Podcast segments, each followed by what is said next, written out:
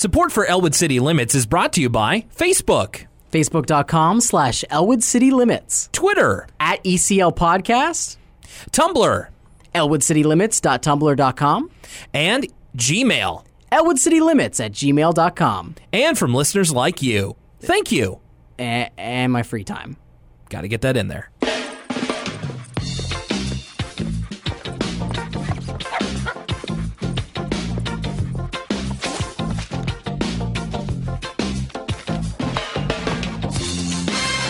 What a season!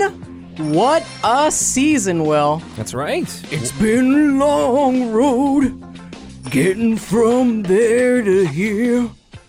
It's been a long time. I don't remember the rest of that. I don't. I don't know it at all. So from Star Trek Enterprise, the theme to Star Oh, Trek the- Enterprise. It's been a long road. my time has come. I'm finally here. I got faith. Season's over. yeah. Pack it up, boys. Uh, that's right. We have come to the end of the first season of Arthur, the PBS children's show, and that means it's the end of the first season of Elwood City Limits, the episodic Arthur podcast. Haters said we'd never make it. Well, they look foolish today because here we are. Boy, don't they. Uh, hello, this is Will Young, the host of Elwood City Limits, and uh, joining me is Lucas Mancini on this humid Thursday. Oh my goodness, Humid Thursday indeed. Feels like everything is sweating. Thanks a lot for joining us. That's right. It is episode 30 of the first season of Arthur, and we are celebrating the end of the first season. In fact, the longest season of them all. We're going to get into some facts uh, near the end of the show. Uh, but before we get into facts, let's get into a f- couple of emails that we received this week. ElwoodCityLimits City Limits at gmail.com. The first one comes to us from Jen. She says, Hi guys. I wrote a couple of weeks ago, but I don't know if my message went through.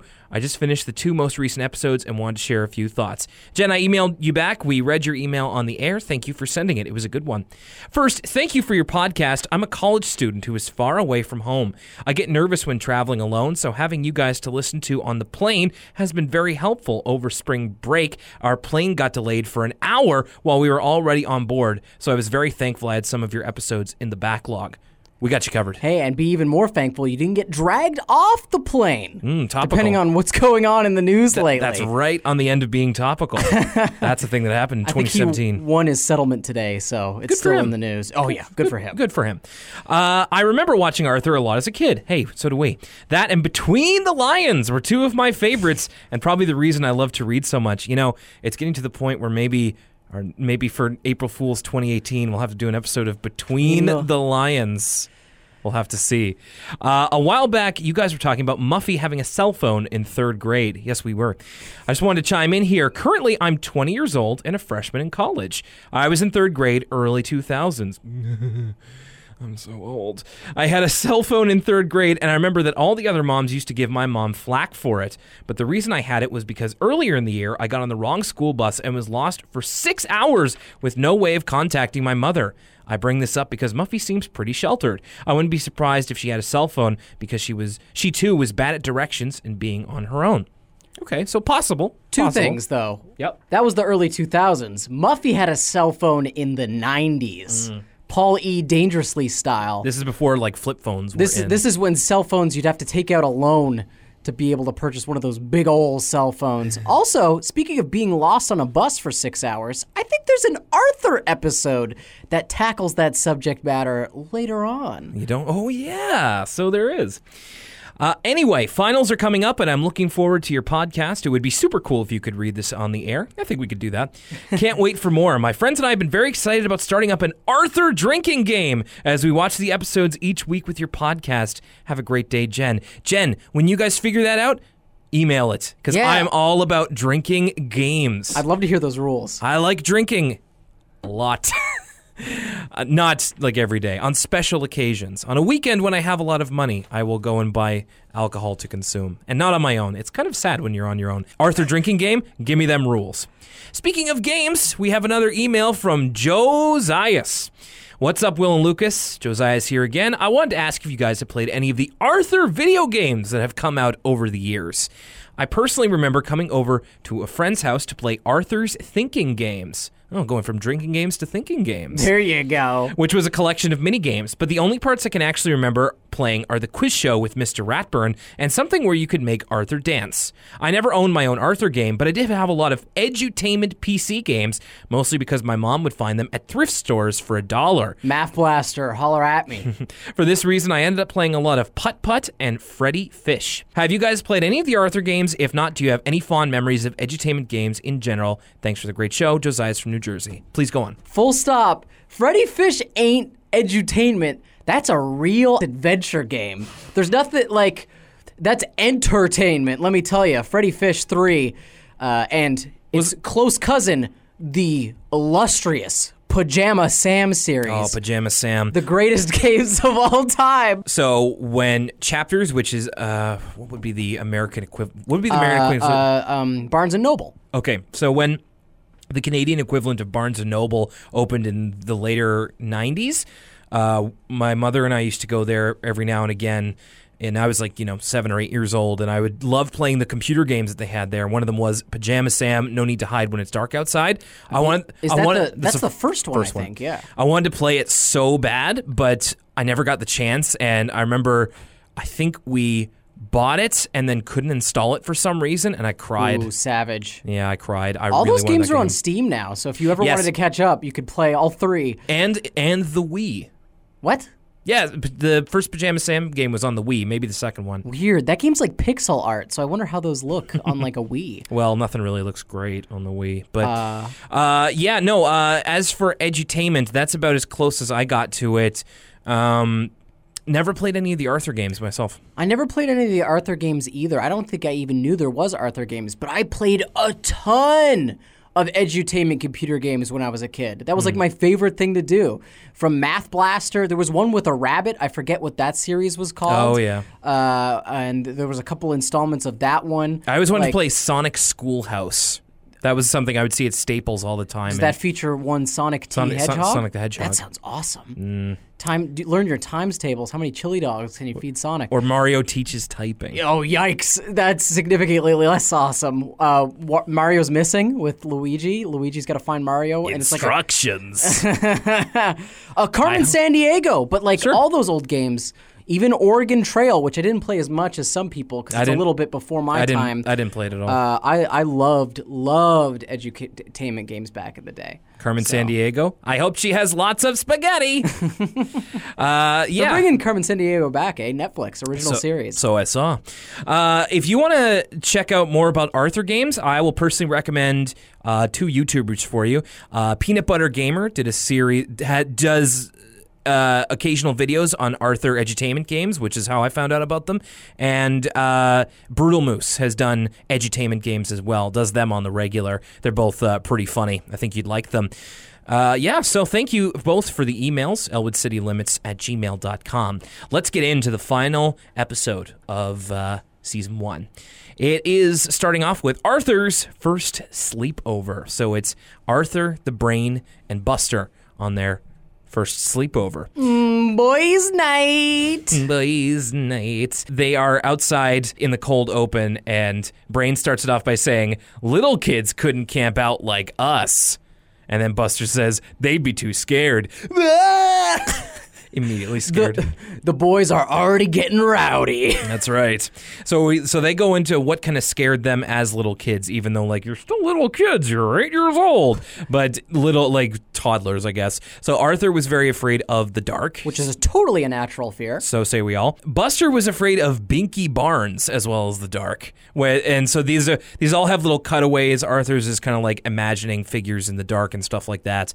Buster's is it cuts away to an extreme close up of Binky as he's presumably advancing on Buster, but instead he looks like Frankenstein's monster. He's got the classic flat top haircut and the bolts in his neck and like the kind of scarring on the face. And he just comes up to presumably Buster in the first person and says, I'd really like a piece of that cookie, please. He's awful polite for a monster of Buster's nightmares. Hmm. Well, I mean, no matter what, if you're taking food away from Buster, it's the scariest nightmare of all. And then Buster follows it up with, Well, I'm not scared of the dark anymore. So I thought that was a good one.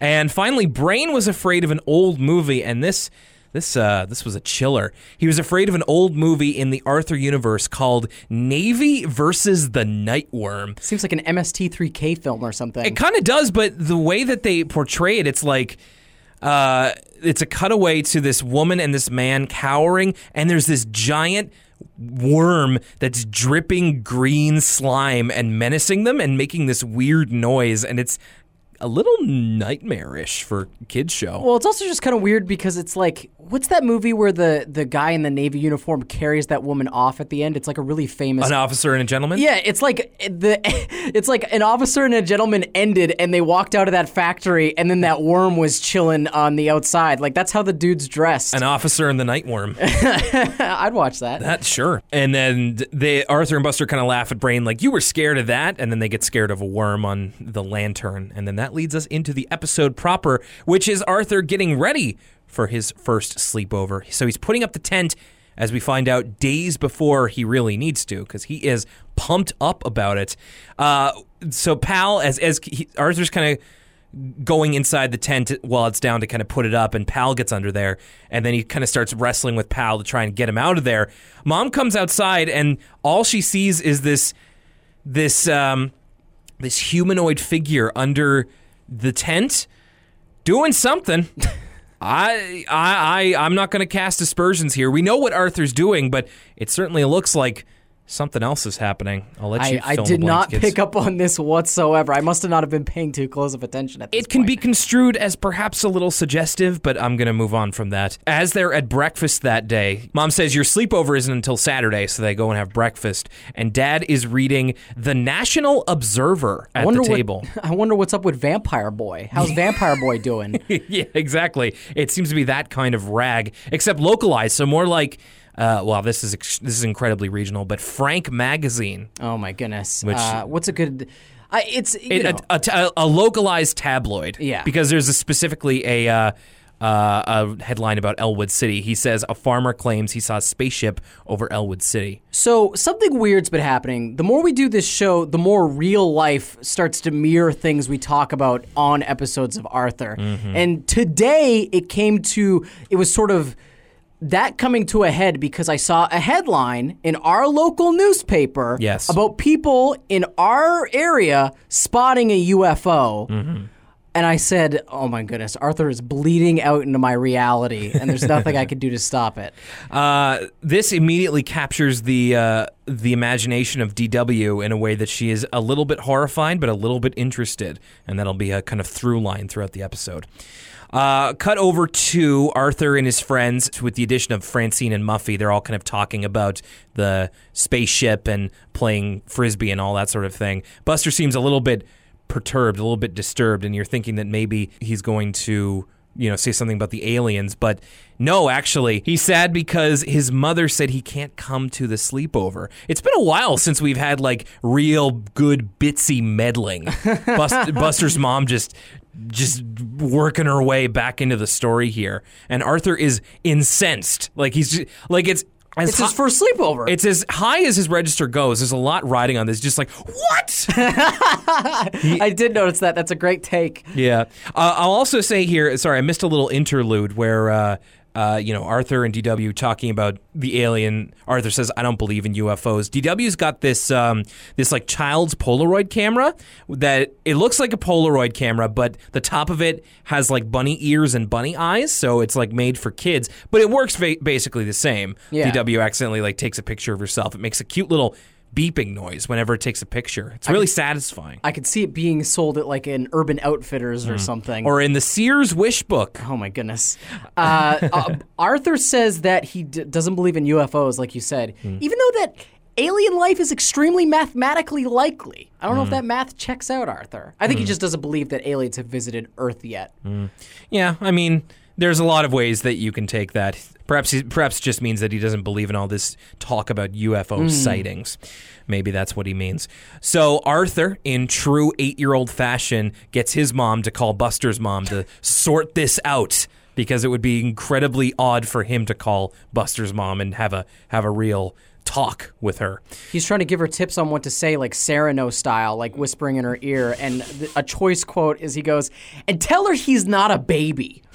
yes, he's not, and this this is kind of uh, this is an example of Bitsy kind of babying Buster because she does she thinks he'll be scared.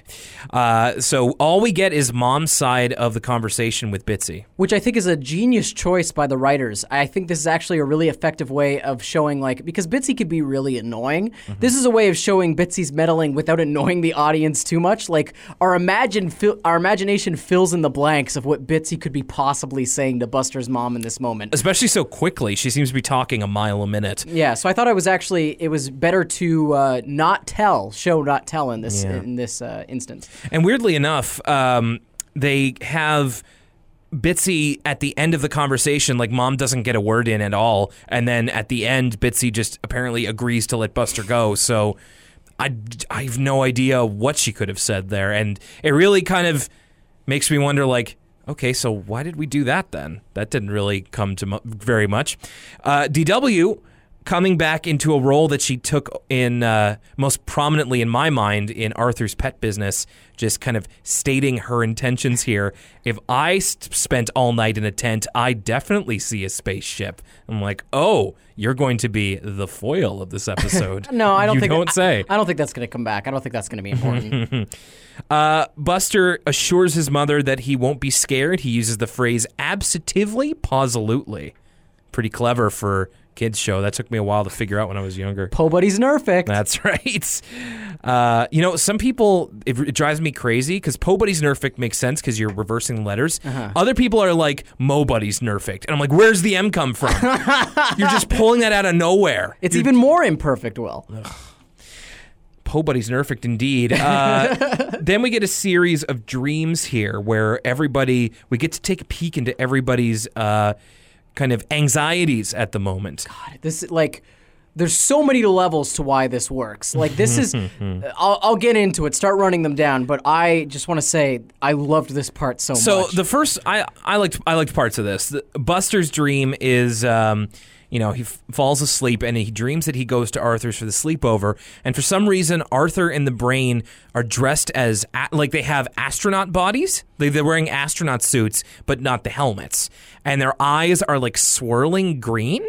And you know he says hi, and then they kind of turn to him, and I wrote down what they said. Arthur, and it's in this weird kind of like wa- warbly like voice modulator voice and just, very high concept. Yeah, just like Arthur says recto, and Brain says on guardable, flan guardable, and then right here, this really stood out to me because it's Buster's dream, and this gets like he has what I call a Tex Avery reaction to them being aliens. It's like three. Like it's it's Looney Tunesian in I, that I wrote that down as well. It's very Looney Tunes, very uh, the real Ghostbusters. Yes, Buster like like a real Slimer reaction. Yeah. Buster's like jaw drops to the ground, then his eyes bug out along with his tongue, and then like he does a like he's like he says like you guys are aliens, and he's like shivering like Scooby Doo or But Shaggy. You could tell they really wanted to do if this was a homage to Looney Tunes or something like that. They put a lot of effort into it. It's exceptionally well animated. It Mm-hmm. really stands out uh, against the rest of the episode. Just pure frame quality wise of Yeah. all the frames of animation. and it's so strangely cartoony that Mm. it, it's we're so used to seeing a more straighter style of animation. They must have really relished these uh, couple this couple of frames here. And then at the end of Buster's dream, they kind of have these like tractor beams in their palms, and he they're just slowly pulling Buster towards them to do something nefarious. And then Buster wakes up. And when he wakes up, you expect this kind of thing to be like. Uh, it, this happens all the time in shows where people kind of like scream and their eyes pop up. Buster has a super real, realistic reaction where his eyes open. He goes, "That was scary," and then his eyes close again. He goes back to sleep. I thought that was Very matter of fact. It was awesome. I thought that was really funny. Uh, then we go to the brains dream, which is uh, a a pair of aliens have crash landed a flying saucer onto his lawn, and Brain is like in the dirt tinkering with it, and the aliens are kind of like measuring his head to see how big it is, and then. Basically, it's just Brain having a dream that he's fixing this alien spaceship, and it's like a good dream. It's not a nightmare. Yeah, he's like happy about it. And then finally, Arthur's is very simple in comparison. Arthur's is just the dream is he and Brain and Buster are. Uh, outside camping, and then DW runs out and says, "Arthur, mom and dad say you have to let me sleep over with you," and then he wakes up screaming. Yeah, that's it's the that's that's what I realized the genius of having Buster kind of no uh no sell his dream Mm-hmm. is having Arthur have this super big overreaction to the idea of DW encroaching on his plans. Yeah, it works really well. After all the dreams, uh, Arthur is again setting up the tent because it's presumably Saturday. I loved this because Arthur like is bringing stuff. He's trying to bring the TV out to the yard, and Pal holds the door open for him. Oh, I didn't even notice Pal that. pushes the door open and lets him through because Arthur can't do it himself. I was too busy obsessing over the fact that dog. kids and their outdoor TVs, man. This is the second time in this show kids have brought up like, I want to have an outdoor TV. I want to be outside and watch television at the same time. I gotta say, like, I really applaud Arthur's ingenuity here because that's absolutely like the first thing you would want is you would want. you Is it? Yeah. The, like if you could, I mean, come on. Especially if it's in your backyard. Like I'm not much for camping. Like you've camped with your dad, right? oh yeah, Right. So I'm not. I'm more of a, a glamping type of person. sure. and uh, I would love a TV if I could bring it. Like I was thinking, like you get the extra long extension cord out there. Maybe we're talking like okay, some N64 out there. That's the- that's some the one- Smash Brothers Under the Stars. See, that's the one instance where I think that's okay. Like, if they're just like trying to watch like reruns of Three's Company, it's like, what's the point? But if you have perhaps a Super Nintendo and a copy of NHL '94, Yeah. that is a good way to spend a boys' night. That's right. I mean, there's a couple of logistical things, like if there's any dew on the grass whatsoever, that TV is real dangerous. But, you know, he's an eight year old. I, I applaud him for thinking, like, he got the extra long extension cord, so he's good to go. Except he gets shot down by, uh, by no fun dad over here who says, Wouldn't you guys rather look up at the stars and trade cool stories? And my immediate answer is no. Arthur was born in the 90s. No kid wants to look up at the stars and trade cool stories when they could have a TV. Come on. I'm with Arthur's dad. There's an important lesson to be learned here. They're I- in the 90s, right? They could see a lot more stars than we can with all the smog. I'm just, I'm, I'm just, I'm just joshing. I mean, Yeah. dad, dad, dad's really in the right place here. It's all about bonding as friends. But like when you're, when you're a kid, come on. Of course, you need a TV. Like, what else are you gonna? What else facilitates your friendship? Um, DW. Uh, is uh, spying on Arthur and Dad from the tree with Arthur's bionic bunny binoculars. Uh, and DW actually gets like an unintentional invasion of the body snatchers reference in here. She's like, How do we know he's our real dad and not an alien who took over his body? And you know, you're half expecting dad to be like, DW, DW Donald gets Sutherland face. DW, gets a lot of the uh, the kind of Buster hypotheses in this episode. She's allowed to kind of be a bit more conspiracy theorist with it. And dad kind of is trying to call her in to clean up her room. Uh, and she's like, But dad, spaceships. Yeah, Dad, I'm looking for UFOs. That was it. So it's the night of the sleepover. And the first thing that. You know, Brain says, you know, the great outdoors. The first thing Buster says is, wouldn't the TV fit out here? So they were expecting this, and this is a they're going to have to really uh, work on the fly to rework their plans. Man, And- I thought we were gonna have a Blades of Steel tournament. oh yeah, that would be awesome. I did uh, dibs on New York. Oh, that's fine. I got Montreal all day. Oh, let's do it. I have Blades of Steel on the Wii. I have Blades of Steel on the Nintendo Entertainment System. Nice, classic. me and my Not- little not- sister- Not, sorry, not the NES classic, the actual Yeah, the NES. actual NES. Which, yeah, that's one of those games I was disappointed it wasn't on the NES. Me Classic. too. I really wanted Man, it. Blades of Steel. Hockey should adopt the Blades of Steel rule of only the loser of the fight goes to the penalty box. yeah. There should also be a Gradius knockoff after Exactly the at second halftime. Man, that game is so good. It's so it's so simple. when you turn it on and the voice is like, Blades of Steel. Blades of Steel. With the pass. With Yeah, the pass. I forgot about the power. He's like, what the pass? Face off. It's the same guy who did the voice acting for Altered Beast. Rise from your grave. B 17 bomber. run, run, run. Coward. Oh, scares me now. so scared. Uh, Arthur's Arthur's just like, no, my dad says we shouldn't bring the TV out here because we have the stars and stuff. and I'm like, yeah, and stuff.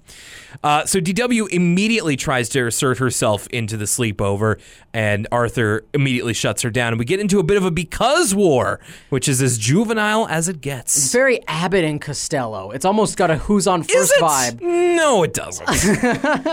Who's on first requires like actual joke planning. That's this true. Is, this is just one upping. This is just a the, a mutually assured destruction of words. This is just because you know it, it- what it is. Is DW asks why can't I stay with you guys? Arthur says because. DW says because why? Arthur says because because, and it continue and it goes on like that. Uh, and I did I did like eventually, you know, DW is like, you know, she even screams is like she's like because because because why?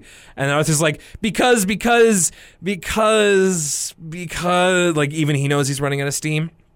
Brain tries to help by saying she'd be scared of the dark. And they even like Brain even looks at his watch like, who do you think's gonna win? and then uh, mom calls mom calls the DW, and this is where we get but mom, spaceships. Uh, she says, if Earth gets conquered, don't blame me. Yeah, that was great. So Arthur and his friends are having a little bit of trouble getting adjusted to the tent. I noted here that so when they're kind of standing up and trying to get their sleeping bags in, it looks very cramped. Uh, but then like they realize they can just open the tent and put their feet out there. And then after the, we see them sitting in it, it looks like the tent is like twice as big. Yeah, I mean that's animation perspective for you. Yeah. I noticed that too. Um, I've been in this scenario though. Uh, when I was on base camp in high school, my dad swore he had a four-person tent. It was a two-person tent. At best. So we we had a similar issue of like four dudes, four high school sized dudes trying to squeeze into this Ugh. two-person tent. So I God. felt for the the boys here with them trying to stick their feet out of the bottom. That's the, the smell of it. My God. uh, they get surprised like they're playing Go Fish, and uh, they notice that the the zipper of the tent is slowly becoming undone. And Buster says, "Whatever it is, it has flippers." and then it's but it's Dad saying that it's time for bed. They get into a bit of a kerfuffle as they try and sit down in their sleeping bags again. I noted here. Uh, you can hear them kind of say like, like, ah, your like your foot's in my eye. Watch my elbow. And I heard Brain saying, "You're standing on my neck." La la la la la. Are you too young for Daria? Do you know what that is? I, I know of Daria. I don't know the reference of what you're making. Um, I hear people love Daria. She's- She's, very much a millennial icon. Daria's fun, and it was a source of like it was one of those cartoons that was introduced kids to a lot of different music. Oh, okay. It had a lot of licensed music, which is why it couldn't get on DVD for a long time. Was that there was so much licensed music in all the episodes. the freaks and geeks effect. Mm-hmm. Uh, so Brain suggests it's time to tell ghost stories, and Buster says uh, suggests they play a game called Sloppy Sixes. I wrote this down as well. What is sloppy sixes? So I looked it up.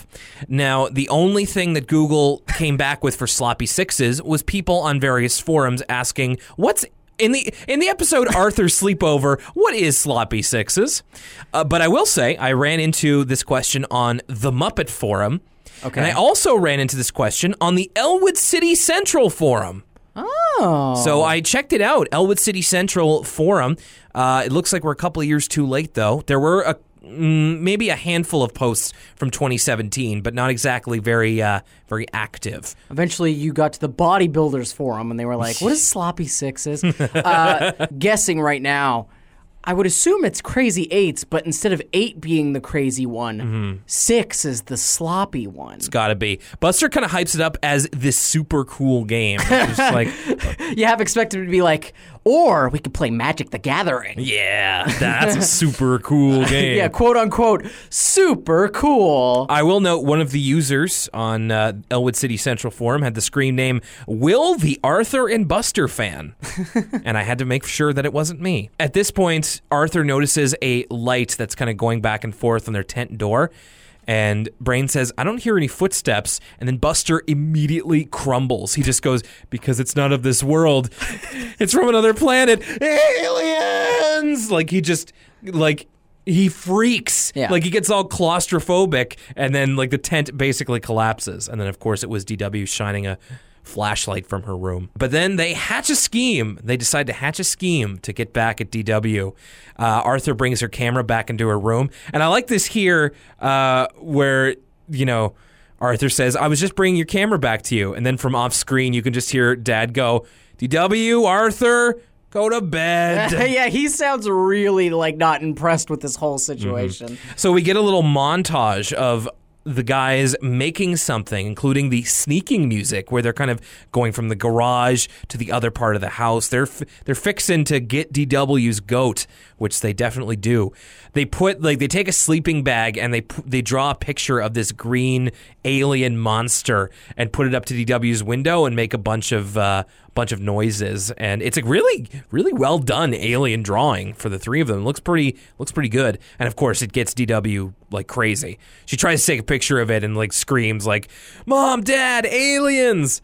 And then, but in taking the picture with her bunny camera, she notices that like the sleeping bag and like the pole that's holding it up to the window. Then she comes outside to confront them about it, and then all of a sudden they hear a strange noise, a noise that sounds quite like a UFO. And at first, they nobody seems in on it. In, in this one, it really gets DW. She's like, "Could it, could it be?" It's also accompanied by this like knockoff Close Encounters music. Yeah, like ooh, like a little, Yeah. little little theremin in there. Yeah. Uh, and then she sees what looks to be a UFO in the sky, and she starts taking pictures of it frantically, just like I'm rich, I'm rich, I'm a wealthy child. What a good line. and then the UFO descends. And it turns out this is a this is a two stage con. This is the Yeah. this they might as well have incepted into DW's dreams because Arthur Buster and the Brain made this amazingly functional UFO out of what looks to be a pie tin and like a toy trumpet. Well, we've talked It about looks really good. We've but talked about Arthur predicting the future before. This is another case where I wrote down Did Arthur invent drone technology? well, it is the brain, so he's been he's been known to make miracles out of you know. Did Barack household items. Obama call up the brain and he was like, Brain? I'm not going to even attempt to further do another Barack Obama. Uh, is this the brain? Uh, Brain, uh, I was uh, wondering if you could do me a favor. Uh, we're uh, looking to uh, get some drone technology, like you had in uh, Arthur's sleepover. Heard you uh, made a homemade drone out of uh, pie tin Joe Biden's like trumpet. Joe Biden's like, Brain, buddy, I need you to do us a favor. It's me, Joe Biden. It's me smoking Joe Biden. Diamond Joe Biden. Diamond Joe Biden. Malarkey. That's a that's a good bro, that's a good Obama. I think your Obama's pretty good. I don't I can't I don't I haven't heard Joe Biden speak enough to know if that's any good or if that's I- just you yelling. I I think I that's what I I I don't know I don't know what the last time I heard Joe Biden speak was, Mm-hmm. but I just I see pictures of Joe Biden with those sunglasses on, and I picture him being like, "It's I'm Joe Biden." he is a cool guy and doesn't doesn't afraid of anything. Certified cool dude, Joe Biden. So DW's a little hurt by this. Like she actively admits like they got her and they're celebrating, and then they then she like walks back to the house defeated, and then Arthur just uh, kindly offers to uh, let her stay with them. Uh, but then eventually she gets bored because they're just playing Go Fish, and she's she and like in a real little kid way of just like this this is boring. I'm going to bed. Like just throws the cards down, just like I'm out of here. And then finally, for the end of the episode, they stretch out once again in the tent and they continue to play Go Fish. So Arthur's first sleepover seems to be a success. And now a word from us kids. And now, a word from us kids. So this one was also about a sleepover. It was about a second grade sleepover at a local Boston area school. I never had a school sleepover I ever. I think I did, but I'm not sure if I participated in it. It may have happened for a lower grade when I was higher, but I think this is a pretty cool idea. it seems to me it seems crazy like it seems nuts like the idea of like sleeping at your school i don't know that just seems buck wild to me I don't. Um, it seems like something that maybe you wouldn't be able to get away with anymore. I don't know. or you'd have more trouble with. Yeah I, I, I'm, I'm not entirely certain Anyway, I like the idea. The only thing I'm not crazy about is that you know they're talking about the second grade sleepover. They got tents out. They've got their like fuzzy slippers on. Their uh, one of the kids has like this huge stuffed bear that I really want.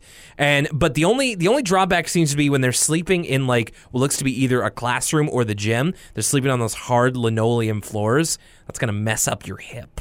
That's gonna be bad. Oh, it's good for your character. Um, now, I said that it was a local Boston area school. Uh, you know, later on in the segment, they have like some of the parents who are there uh, reading Arthur stories. And notably, Arthur Goes to Camp, they seem to be reading from. And you see a group of them, and you can hear the voice of the woman reading. And they're reading one of Arthur's letters home. And she says, I think I can remember how to get home. Love Arthur. and I love that love that delivery. It seemed pretty cool, like second grade sleepover. Well, and Not also this uh, let me know that the uh, Arthur's first sleepover is actually an Arthur book as well. I hadn't realized because Mm. That's they're right. reading from that later on. That's right. um, which is weird. It's kind of weird to see the episode and then see how the original Marc Brown story kind of portrays the episode right afterwards. And Yeah. there's like already little differences you could spot just from those two pages we hear read. the- in the book, it doesn't seem to be immoral. Like it seems like they scare DW and then just like And party all night, like Yeah. they don't sleep. get lit. And now to the second half of the episode. It's Arthur's New Year's Eve. So this is all about Arthur's struggle to stay awake on New Year's because he's convinced he's con- been convinced for years that he's missing out on something.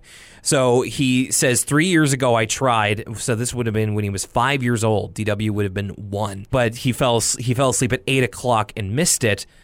Uh, then, when he was six, he tried to stay awake longer and got until ten seventeen. He's also wearing some kind of strange, like. I'm struggling to figure out how to, like, if he was working in the rice fields a little bit, like one of those hats, like pointed. Oh, I forget what those like Raiden from Mortal Kombat. yes, very much. Yeah, he does. He looks like he's wearing his Raiden hat. Sure. Or those guys from Big Trouble in Little China. Yeah, sure. Um, and then I like this here. Like Arthur kind of keels over, and DW like gives him a proper burial with her blankie over him, just like. Like presumably to keep him warm, but it goes over his head too, so it looks like you know press F to pay respects to Arthur. Oh my goodness. Uh, and then last year, when he was seven, he found a way that he was convinced would keep him awake, which was to open up loud noisemakers that you have to pull like uh, like Christmas crackers almost. Uh, and they seem to work at first, but then he just loses the strength and he keels over and like slams his head on the wood floor. Yeah, face first. He takes a face first bump. Yeah, it's like it's nuts.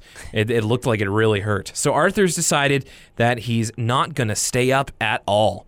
That's I I felt that there was a uh, another uh, we had um, uh, Corbin Corbin Garcia who made us a meme this week of uh, you know can't get your bike stolen if you don't know how to ride a bike. Yeah, I wrote this down I too, felt I I, felt like there was one of those in here of like, but I but I couldn't I couldn't get the words to it. I couldn't get the wording to it. Oh, I, I let me look for it because I I apps I came to the exact same conclusion and I wrote it down. Give me a second. Keep talking. Sure, sure. Uh, so yeah, Arthur is not keen on staying up anymore, as we'll find out in the Oh, episode. I got it. Yes. Uh, you can't fall asleep before New Year's if you don't stay up at all. That's all right, all It's right. funny that our brains went to the exact same spot. Yeah, it is. Uh, also, while he's giving us this intro, he's putting up a, a calendar that, like the next year's calendar. Yes, yep. Mm-hmm. And it's got those 3D eye pictures. Never been able to get those to work for me. Me neither. Me neither. Right, like the guys in Mallrats. Just I can't get it to work. Yeah, me neither. And they're having uh, Arthur and Pal are having quite a bit of trouble. Uh, so to start off the episode, Arthur's trying to make his bed, but once again, Pal gets in. uh, In on his work, and Pal jumps right on the bed, and he just starts kind of messing around with him. And uh, I, th- I thought that was kind of fun. Mom is letting Arthur and DW know that she and Dad are going to be going out for New Year's, which is cool, hot date. And um, she's letting Arthur know that uh, he has her permission to stay up until New Year's, which didn't seem to be a problem the last three years, but whatever. Uh, now that he officially has permission, but he says, uh, uh, "No, it's okay. I don't want to." DW's like, "He must be sick." I'll vol- I volunteer to stay up for him. She really wants to stay up for New Year's, and this this got this got pretty meta right here for the end of season one. Like Yeah. we're we're we're tearing down everything. I, I know you said you've been watching TNG lately. Yes. Uh, and this was very TNG. uh, because she says that you can, you know, basically you'll be able to stay up when you're older, and DW essentially her line is, "It's like I never get any older."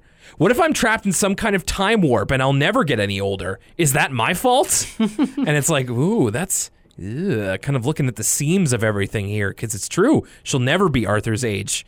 As she even says, I'll never be Arthur's age. He's always going to be three years older than me, which I thought was funny. So yeah, Arthur doesn't really seem to have a. Uh, a uh, like an agenda to this or anything. He's not like trying to beat the system by uh, you know saying he won't stay up. He even says on his way out the door as he's putting on his winter jacket, and DW is trying to like get the truth out of him.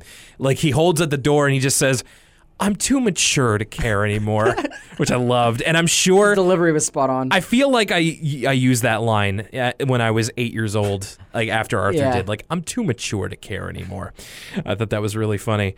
Um, I will say here, this this goes for the whole episode. Once again, great animation all throughout. I felt it was really expressive, and I thought that it the the movement of it was really fluid. I, th- I really thought that this was uh, they were maybe using up the rest of the animation budget, and it clearly went into this episode. it's They a very really hard. consistent pair.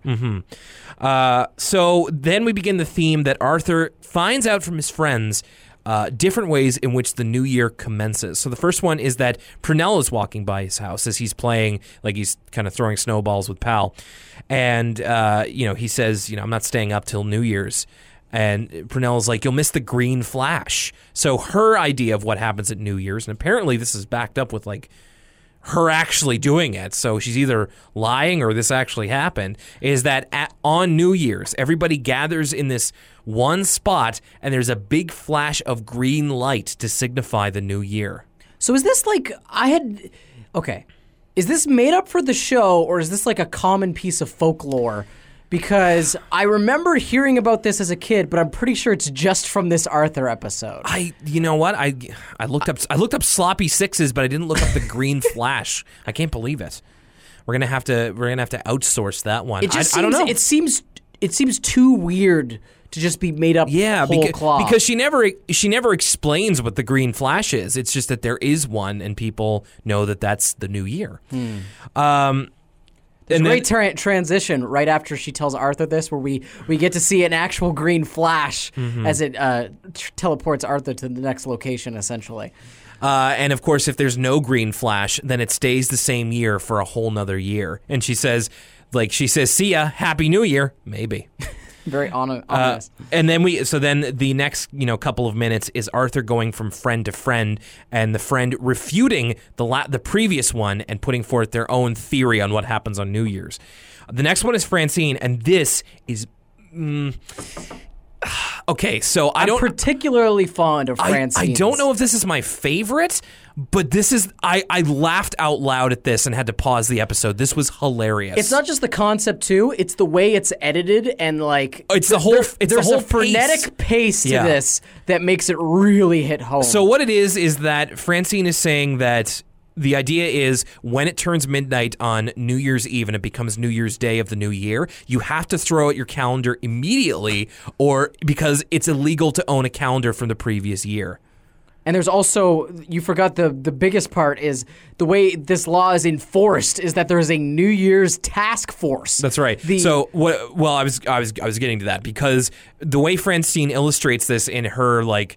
Uh, whatever sequence is that her whole family is around the table literally watching the clock as it goes to midnight and it goes to midnight as they count down and they all get up and all, you just see Oliver go do it! Do it now! And they're all like passing passing uh, like Francine throws the calendar, Catherine slams it into the trash, and then Mrs. Frensky hucks the trash can at Oliver and he runs out to the front like to the front curb and in unison everybody in the block slams down their garbage can it's and like dusts their hands up. it's like they're diffusing a bomb or something. It's hilarious. and you're right, because she says you have to make sure to do it or else the New Year's police will get you. And we get a little aside here uh, where he, Arthur says, I hope Grandma Thora knows about the New Year's police. And it's Arthur's imagination that. Grandma Thora doesn't know, and Grandma Thora gets booked by the New Year's police, brought in for illegal calendar activity. It's it's crazy. It's pretty it's awesome. Crazy. uh, so the next one we get is Binky. Now the reason I wasn't too fast to say which one was my favorite because this would be the other contender.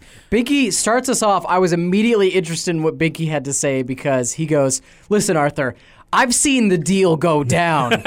and immediately I was like, I trust Binky more than anybody else at this point. He is a year older, so he would know what he's talking about. His, and at first, I did think Binky's was actually the true reality because Sure. it shows him in front of the TV and his parents are asleep. And Right. I go, okay, this is way less fantastic. and he's eating chips or whatever. And so Binky's is that on New Year's Eve there is a wrestling match between an old man with a giant beard uh, who is uh, like Father Time or something, and he fights the, and he has a cane. well, it's, it's a play on the New Year's baby and Yeah. the, the old baby, whereas like the first baby born in the new year is the New Year's baby, and the baby, the last baby uh, before the New Year is usually represented in art and stuff as like an old man. Oh, is that what that is? Yeah, that's what that is. And fighting the new the New Year's baby. So, but it's in like it's in a it's in a squared circle. That's it's right. it's a wrestling match. It's So- wrestling. So, of course I love it. Let's go spot for spot. New Year's baby botches a gorilla pl- press slam, like because he the New Year's baby didn't have the strength to hold it up, and so he botches the gorilla press slam, which allows the old man to escape and capitalize. That's right because Binky it's a no DQ match. Binky says even though the old man is weak, he fights dirty. So what we've got here, which Binky's very fond of because What- it's awesome because the old man fights dirty. what what we've got here is the New Year's baby is clearly Sting with the gorilla press, and the dirty old man is Ric Flair, and he produces a giant baby bottle from behind this, like right, like I don't know how he distracted the ref, but obviously got this giant bottle and squirts the baby in the face with it, and like Kurt Angle style. Yeah, really. It's Milkomania has run is running wild, and uh, yeah, that apparently means that he won. We never see the pinfall. It's a classic dusty finish. Yeah, that's They're right. go- they're going to work the territory and bring this back around for pay per view next, Next month. year. Um, Next year, yeah. uh, Binky says if the baby wins, the new year begins. But if the old guy wins, the baby has to go live with a groundhog, and there's six more weeks of winter. I love that extra bit. Like this could have just been a joke about uh, Binky interpreting New Year's as a wrestling match, but they had to add that extra bit of lore at the end where you got to live with the Groundhog Day groundhog. It's it's kind of a tip off that maybe Binky's just kind of making this up because he construe like he just mixes it up with Groundhog Day. But hey, I love it when we get wrestling and Arthur, so that was great. Uh, then after that, Buster has a much different idea. Which at this point I wrote down, how is Arthur able to hang out with so many people in a 24 hour period? I feel like I'm lucky to hang out with two people in a day max. Being able to hang out with every single one of your friends individually, That's the joy of being on winter break, bro. When I can't even do that in my Persona game. when.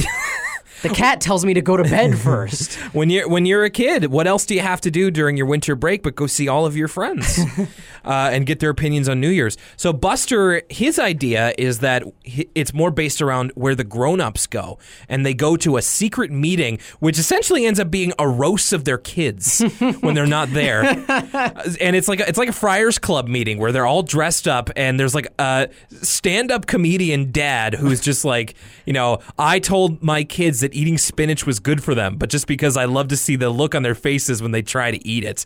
Because Buster's idea is again classic conspiracy here. That's right. Some sort of adult Illuminati. Th- that's right. And they are keeping things from kids, like the fact that spinach isn't good for you. It just tastes bad, and they like to see you suffer.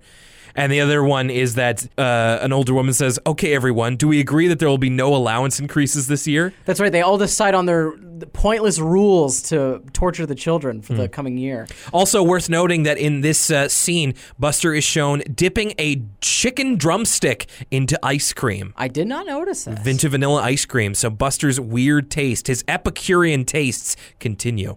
We also get a cool transition here. You noted about the green flash earlier. This one is where Buster puts something in the toaster and then it springs up and it becomes a UFO wipe to the next scene. That's right. Arthur, uh, I think before we go to the next scene, Arthur's like, I thought you were going to say something about aliens. And then Buster goes, Who do you think organizes the meetings? Right.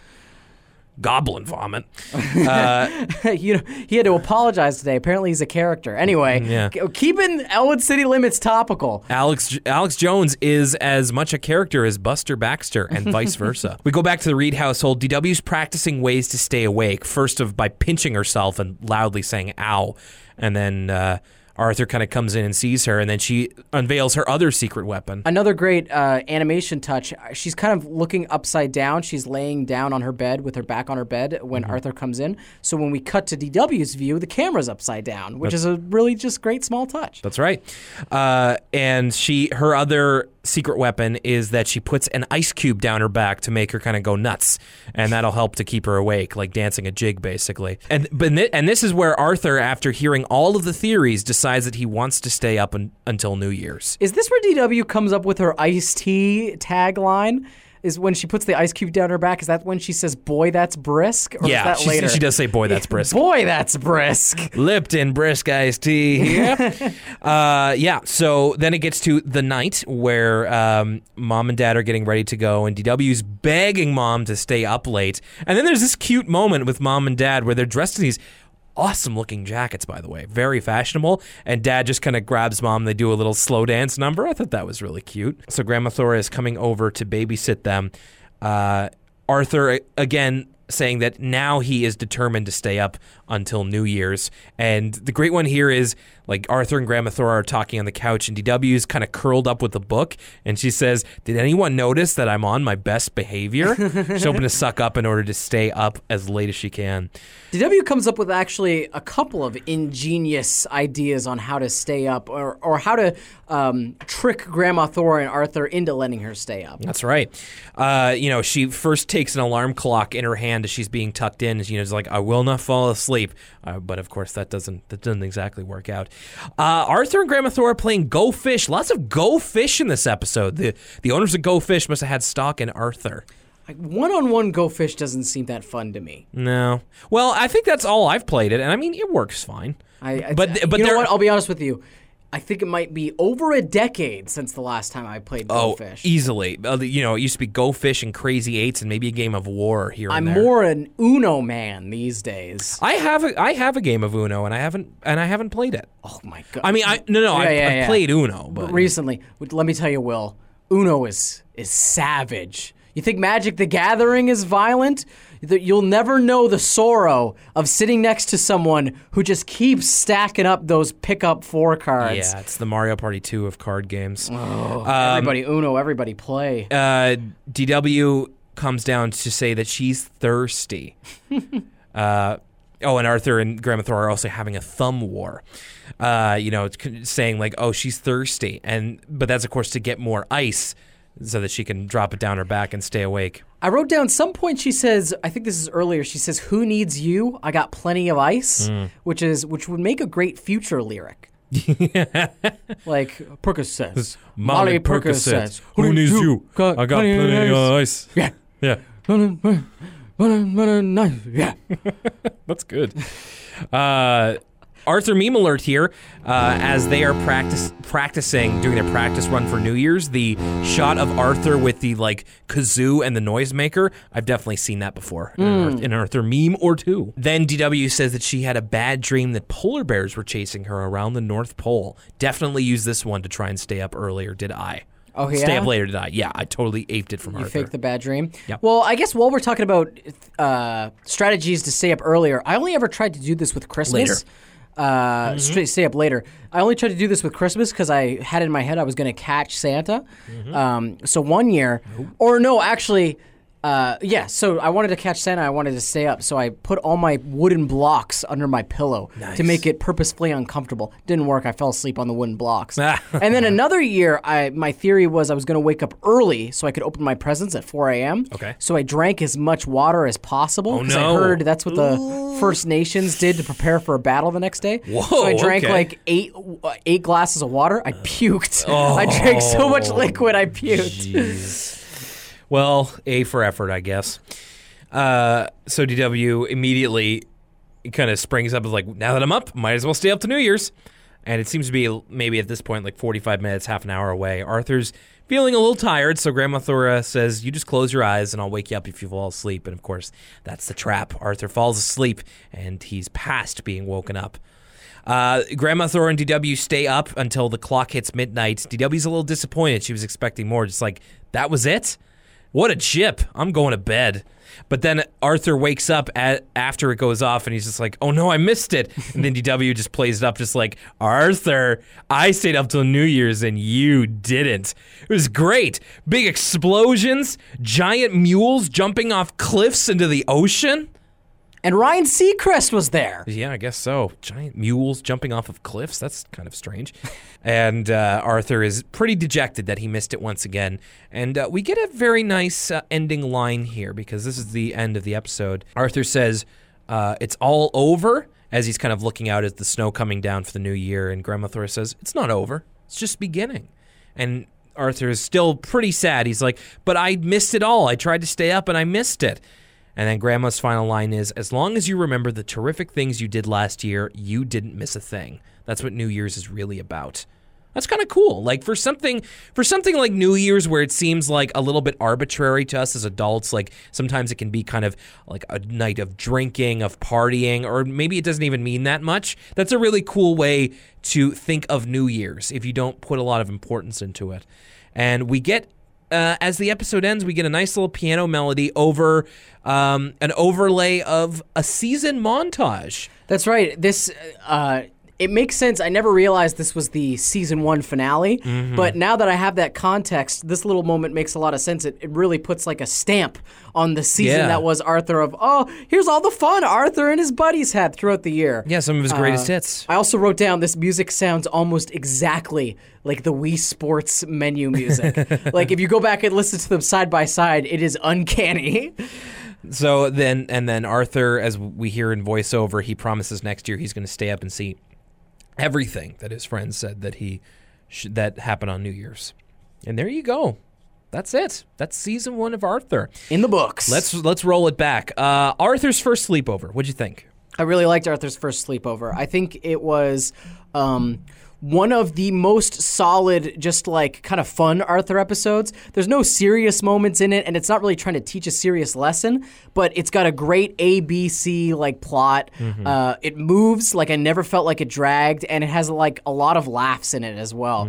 Uh, and it's just fun to see the characters have a boys' night. We've never really seen Arthur, Brain, and Buster just kind of hanging out before, especially for a whole episode. So I thought it was really fun. I appreciated the mix up and dynamic. I agree. I don't think I was into it as much as you, but I it is a it's it's a fun little episode. It uh, like it definitely didn't do anything wrong. It just kind of uh, you know didn't didn't resonate for me as much as other fun episodes have. But yeah, it, it was pretty good. Like there were a couple of good laughs. There was the visual Im- the imagery as we talked about was Yeah. great in places, and it feels like they really got to cut loose a little bit and go a little bit off the beaten path. So I appreciate like it's just just a nice little fun one, not so serious as uh, some of the other ones that I've liked in the past can be.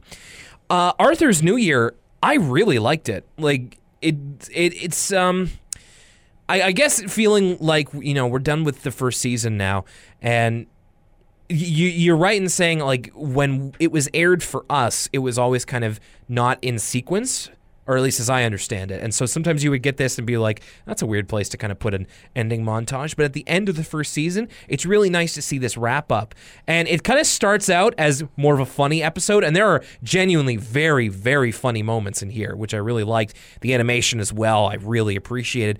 And by the end of it, I, it kind of kind of pulls this in the last minute, so it's not a totally heartfelt episode or something. But the way it ends is just is really nice. You can't help but feel a little bit sentimental, especially, especially. I think that's it's one of the episodes that actually really benefits from watching them all in order. Uh, and I think this might be one of the first times I've said that. Like I haven't seen a lot of benefits of watching them in order thus far. It, you basically get the same thing as watching them out of order, except for this one episode. I think really, really that helps. Yeah, and uh, yeah, no, I I really I really liked it. I liked it as well. Cool. It's uh I also think we've I've criticized uh, ensemble episodes before. Yeah. I get the urge that the writers want to have every character have their little moment and their little joke because that's fun to do because the characters are so different. Yeah. But I thought this episode did it in the best way possible where Arthur's sort of our grounded audience surrogate. We have a character to be invested in in Arthur, and so he gets to bounce off and react to everybody's idea of New Year's. And I'm like, okay, so that's the right way to do an ensemble episode instead of not really having a main character for the episode. Uh, but it's also not just like, oh, let's hear all these crazy New Year's idea. It has that A plot where it's like, okay, Arthur's gonna he's too mature for New Year's, and actually this time he's going to stay up. And then, oh, staying up for New Year's isn't what's important. It's the memories we shared together. And so it has that sentimental bow it wraps up. So I liked it as well. You're right. It uh, it plays to all of the uh, the secondary characters' strengths, and we every, everybody kind of gets a little moment here. It's and the kind of the most important characters that you remember from the first season: Francine, Buster, Binky, uh, even Arthur's parents, Grandma Thora, DW, and Arthur himself. So I think you're right. That that is. Uh, probably the best way that we've seen an ensemble type episode done. That's a very good point.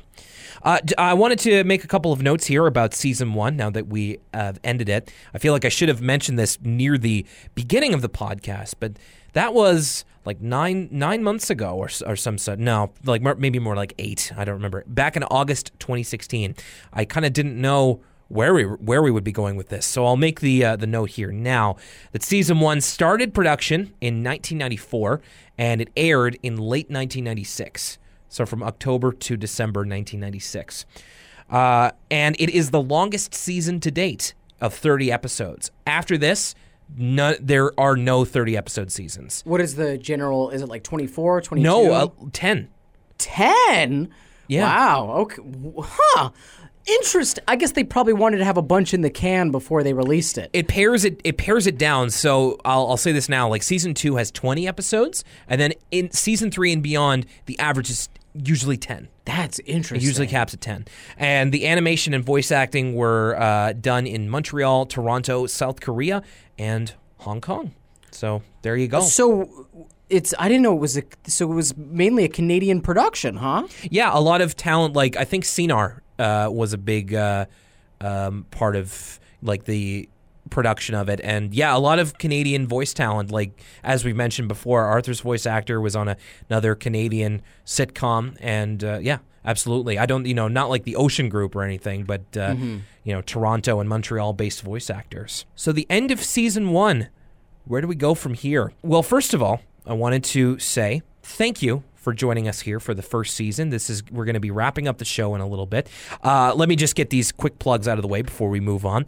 Uh, we would love for you to continue to interact with us on Facebook, facebook.com slash Elwood City Limits, on Twitter at ECL Podcast, on Tumblr, elwoodcitylimits.tumblr.com.